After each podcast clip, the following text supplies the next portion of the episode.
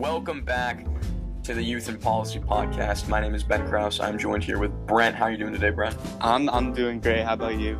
I'm doing fantastic. I'm doing it's absolutely fantastic. It's good to uh, So today we are going to be talking about the gold standard. And I know a lot of our viewers probably do not know what the, the gold standard is. So do you want to give a, a brief explanation, then we can dive more into to what the gold standard is? Uh, yeah, so uh, put simply, it's basically that instead of having this money system, money supply, that is completely backed by nothing, where the uh, right now we have the Federal Reserve, where they cannot just print money. Um, it really helps with inflation. But anyways, so it's a commodity-backed currency. Usually it's gold throughout history. Gold has always been kind of the main uh, product used for it. You can use silver. Uh, that, that's happened a few times, copper, bronze. But gold is usually the one that maintains its value and is commonly used throughout history. And the, the, the goal would not just be these, these dollars where you can only have a set amount of dollars for the amount of gold that you have in reserve at these banks. What it would be is that you would actually have uh, gold coins in circulation that are used in their weight rather than like one dollar would be ten ounces of gold. Mm-hmm, mm-hmm. And and what would the, the benefits of going on to a gold standard rather than what we have right now with Federal Reserve? What, what would be the benefits? Um. So so me, I'm a, I'm a free banker, and so I, I'm definitely staunchly against the Federal Reserve, which is a central bank, and kind of not to go too much into the uh, Austrian theory of the boom bust cycle, but basically when you have this central government bank, they will make purchases with with no money. They just kind of make a credit. It's like a check, basically. And they will give these checks out to businesses for buying these large liquid assets. And then it is forced for these banks to come up with this money. And so it causes inflation. But without that, without the gold standard, they cannot do that. And so it greatly reduces inflation and reduces the drastic effects of depressions and recessions. Yeah, and I, th- I think it's a good time to note that Brent is also an ANCAP, and he believes in in free markets and all that. Mm-hmm. I, so, um, do do do you see that? That's actually a good question. Do you do you see um if there if there goes back to a freer market, do you think we should adopt a gold standard? Do you think that would be more oh, beneficial to a freer market? One hundred percent. I think that, or actually a more plausible way of avoiding the government entirely, as kind of an agorist approach, instead of trying to use the government to get rid of the government, which is a really kind of, it's it's playing fire with fire, you know? Um, what would happen is cryptocurrency, which I don't know a lot about, but I think the gold standard would be my ideal system to work back to. So we used to be on the gold standard, correct? Yes, up until nineteen thirty-three. Do you have, do you have any any statistics uh, or anything when we were on the gold standard? Like, um, how was how was our economy doing? Uh, well, you you could say, you could bring up all these different recessions, uh, mainly during wartime, that you could say, oh, this was the cause of the gold standard. But actually, during most of these, like the Panic of eighteen nineteen, Panic of eighteen twenty-seven, they happened because of the complete neglect of the gold standard. Uh, it's mainly due to uh, war bonds and issuing out fiduciary media that the government did not have at the time, which, again, is just not compatible with the gold standard. So it was just the neglect of the gold standard that would basically cause those events. And so you, you said that we had the gold standard until the point of nineteen thirty-three. Yes. Uh, what was there like a pivotal moment that they were like, we are not going to be on the gold standard anymore? Or did it just kind of like, it did just happen? And, and do you know, um, do you know why? If you can just give like a short little his history uh, lesson. It was uh, kind of right before World War Two. And so there was these building tensions, and we kind of were building up to it. It was actually nineteen thirty-two where it was made uh, illegal to hold uh, gold as a kind of a trade commodity. Like, I couldn't pay someone in gold as where you could before. But uh, it was it was in April nineteen thirty-two where uh, where like technically yeah we got off the commercial uh, gold standard, but you were still able. Uh, we were forced to be able to allow these uh, foreign businesses and foreign countries to uh, pay off their bonds that we gave with them, or yeah, we paid them in bonds, and basically they could uh, get their money in gold. But then in nineteen thirty-three, that's when we ended it, and it's kind of uh huh, uh huh. And uh, do you do you see our economy now having a direct, like a, from a direct correlation from getting off the gold standard? Do you think we instantly or kind of gradually are worse off because of our abandonment of the gold standard? Oh, definitely. Because like the, the business cycle is aggregated by massive disruption in the market of investment, which is really influenced by the gold standard, as it is a commodity in itself that is traded, bought, and sold, and uh, supplies interest.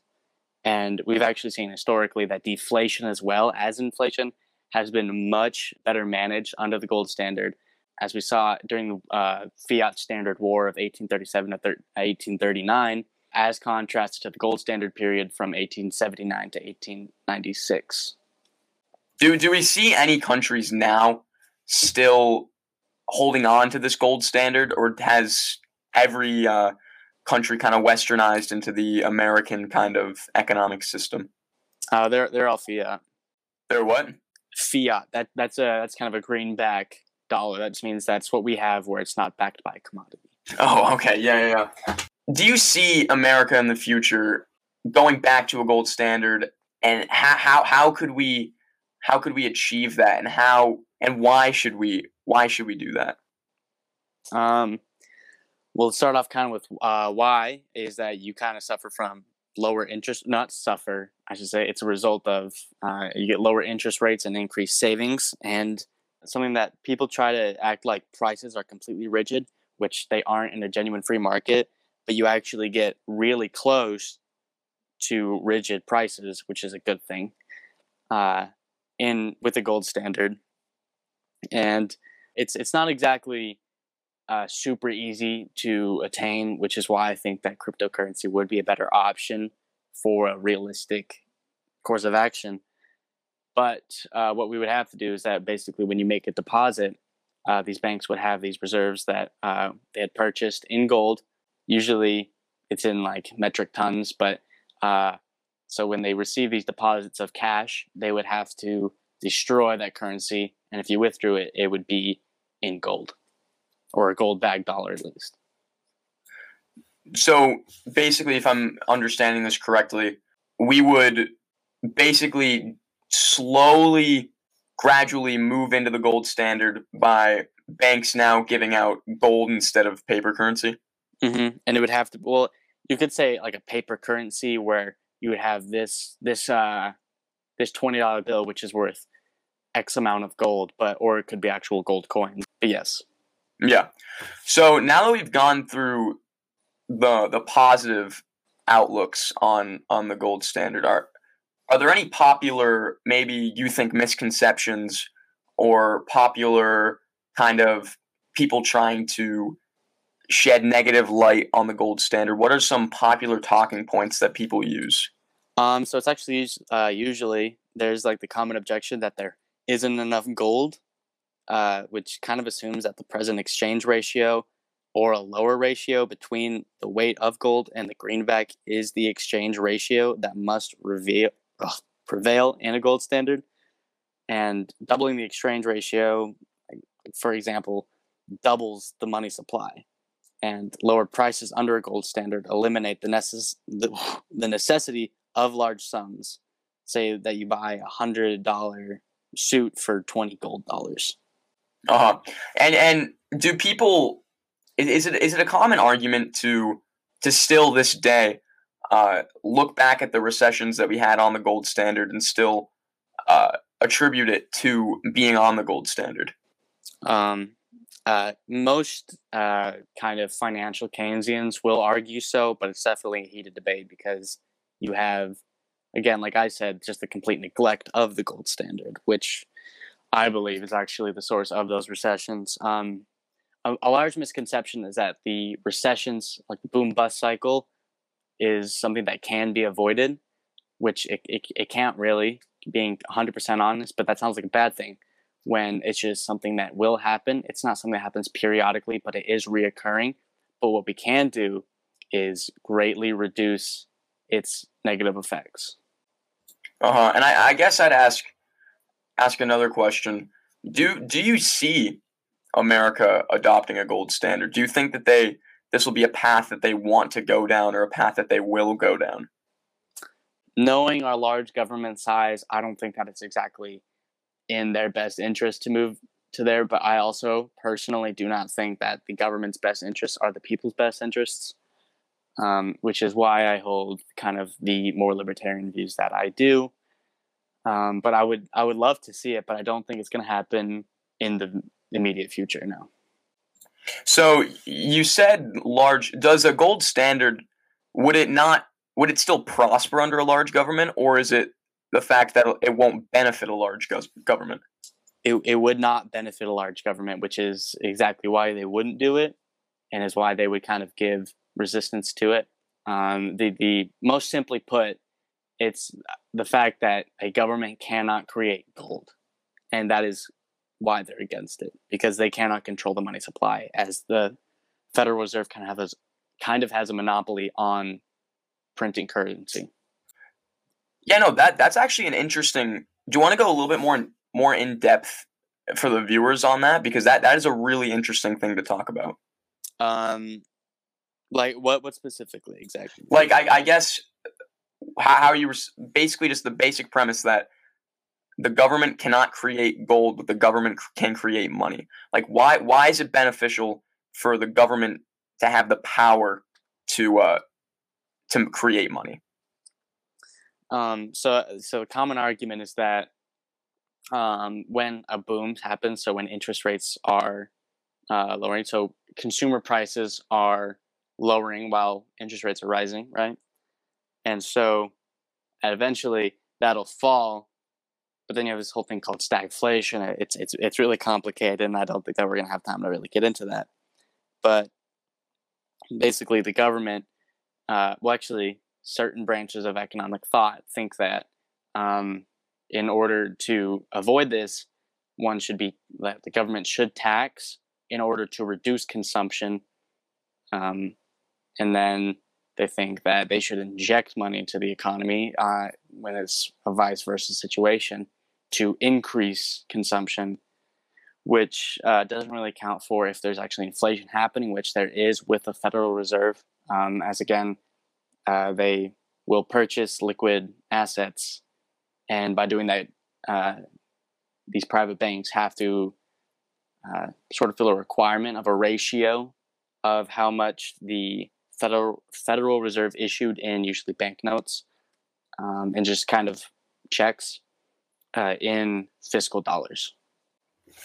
Yeah. So then, yeah, no, that, that that's just a lot to take in. I'm trying to. Uh, mm-hmm. It's it's a it's a dense topic. Yeah, I'm trying I'm trying to understand it so I can ask this next question. Um. So basically, it, it removes the ability for the government to just spend whatever it wants with no liability. So basically, In in in my words, or or I'll I'll, I'll give a, a real world example. It's basically saying giving a little kid, and, and by no means am I am I saying the, the government is a little kid. Um, the the little kid is now getting cut off from being able to buy whatever they want at a candy store. Yeah, sort of. So um, if the Federal Reserve, um, or I'll call them the Fed, um, so say they buy A, a calculator that costs ten dollars, right? Yeah. Now, um, they're, they're not doing that with real money, right? They're, they're writing a check out for ten dollars. Oh. But since they are the issuers of money, they're allowed to do that. They're allowed to just hand out credit, right? But yeah. Then when that company wants to cash in that check, the government does, or the, this private, the private bank that is trying to, uh, issue out this money, they don't have anything to back that, so they have to actually come up with this money, usually through interest rates. Mm-hmm. No, that, that that's a super interesting topic. Of course, I don't think we're gonna go way more in depth um, right now, because I think that would take way too long, and I would be absolutely brain fried at the end. But um, that's some interesting stuff right there. But um, so. I don't know how how much you know of other countries, but are there any other countries that maybe have a smaller government or are leaning towards a smaller government that are looking forward, like looking forward into the future they they might be leading towards this gold currency or this gold standard, or like you said earlier, a cryptocurrency standard? Um, not that I know of, but I, I, I could be wrong. There could be, but as far as I'm concerned, there's not, sadly. Awesome. And and you don't you don't know much about, would the cryptocurrency just be the gold per se? It, it, it wouldn't be issued by a government, which it's it's a private currency, which is a whole other topic of like competing currencies, uh-huh. which is, is kind of the idea of a free market of like competition, competition would still pertain to currencies. Yeah. And awesome. I don't know nearly enough about currencies. And well, yeah, we, we, we could, we could go on, we could go on like a, a fifty minute just tangent, just talking about currencies. Oh, but, um, but yeah, I, I don't think I have any more questions for you. If there's anything else you want to talk about the gold standard, please be my guest. Um, I could I could talk a little bit more about like the why if you want. Yeah, sure. Go for it. And and actually a history thing. So uh, whenever you hear central bank, that usually means like the Fed. It's a kind of a government bank. Um, but what most people don't know is that we had a central, actually, we're doing like little air quotes, central bank. It was called the Suffolk Bank, and it. Uh, Actually, okay, so there's a lot of nuance to this. So there was this American private bank that brought a lot of order and convenience to the myriad of privately issued banknotes. And so the bank, it, it kept other businesses honest, making the New England an island, per se, of like monetary stability. And before it was established, banknotes issued by Boston banks were accepted in Boston at par value, which accounted for some faraway banks that issue far more notes than they had to gold, which is kind of like what the Fed is doing, but in relation to a gold standard uh, to, to back them, those banknotes.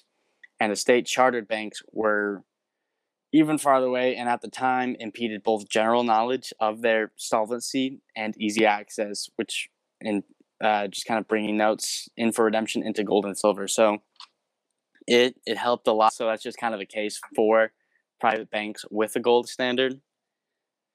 And uh, kind of more into a, a why thing is increased savings, which is a huge thing, I think, in the boom bust cycle of uh, depressions and recessions, and the boom that leads up to them is savings, because consumers have this, um, it's it's not like a inelastic ratio. It's it's kind of more subjective, but there definitely is an average. And so you have uh, savings and spending ratios. And that's kind of what I don't like about uh, some more monetary theory, is that it interrupts this uh, savings and uh, savings and spendings ratio. And so when you have uh, these prices going down and these wages going up, right?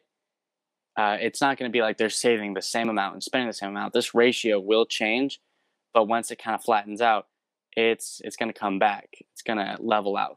But if there's a crash, it's going to make everything worse, because they don't or they aren't saving and spending the amount they did before. And so something that I support is that with the gold standard, there are increased savings. And when a currency depreciates, the logical incentive to save just decreases like nobody's business. Uh, because when you think about it, getting, uh, if, so say you deposited one dollar with interest rates, right? Getting a dollar and three cents is better than getting ninety-four cents uh, for each dollar you save, right? And yeah. so, and then you have a revival of long-term financing. And only with a currency that is guaranteed not to depreciate will there ever be, and once again, have low long-term interest rates. And interest rates are everything. They're the lifeblood of the market. Again, a lot, a lot to take in, but you did very uh, well explaining it. I, I sure hope so. if uh, here, here, here's one thing. Uh, you did a great job explaining it, but for anybody that wants to know maybe a little bit more in depth, or uh, maybe even more simplistic terms, um, are there any maybe videos or, or books? I know there are probably very high-level books, but um, are there any maybe entry-level videos, books, uh, articles, stuff that they can read at home to get more into the the gold gold standard? Um, to get into the kind of gold standard uh, relation of banking and the business cycle, I would definitely recommend For a New Liberty by Murray Rothbard. Most capitalists uh, aren't full reserve bankers, but I think it's definitely really compatible with the gold standard, which is something that I support. And it definitely gives a good explanation of the business cycle. Um, there's a lot. Um, actually, I don't know why I didn't think of this. The number one book, which is literally just about the gold standard, is The Case for Gold by Ron Paul. That the Case for Gold. That is the Bible of the gold standard. The Bible of the gold standard. Exactly. Gotta love it. Well, do you wanna do you wanna plug your TikTok before I before I plug uh, close this out? Yeah, sure. Um, Profit underscore Astro. Um, I'm trying to post more with more educational videos, so definitely check that out. Yeah, you're at around like almost. I, I don't want to get the number wrong. So what what are you almost at? I'm at forty-five K right now. forty-five K. forty-five K. Awesome, awesome. Well, thank you for joining us today, Brent. It's really been a pleasure talking about the gold standard. Thank you for listening to today's episode.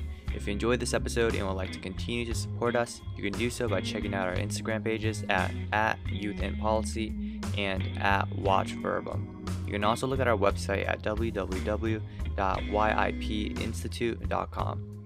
Make sure to follow our page as we upload weekly. Have a great day.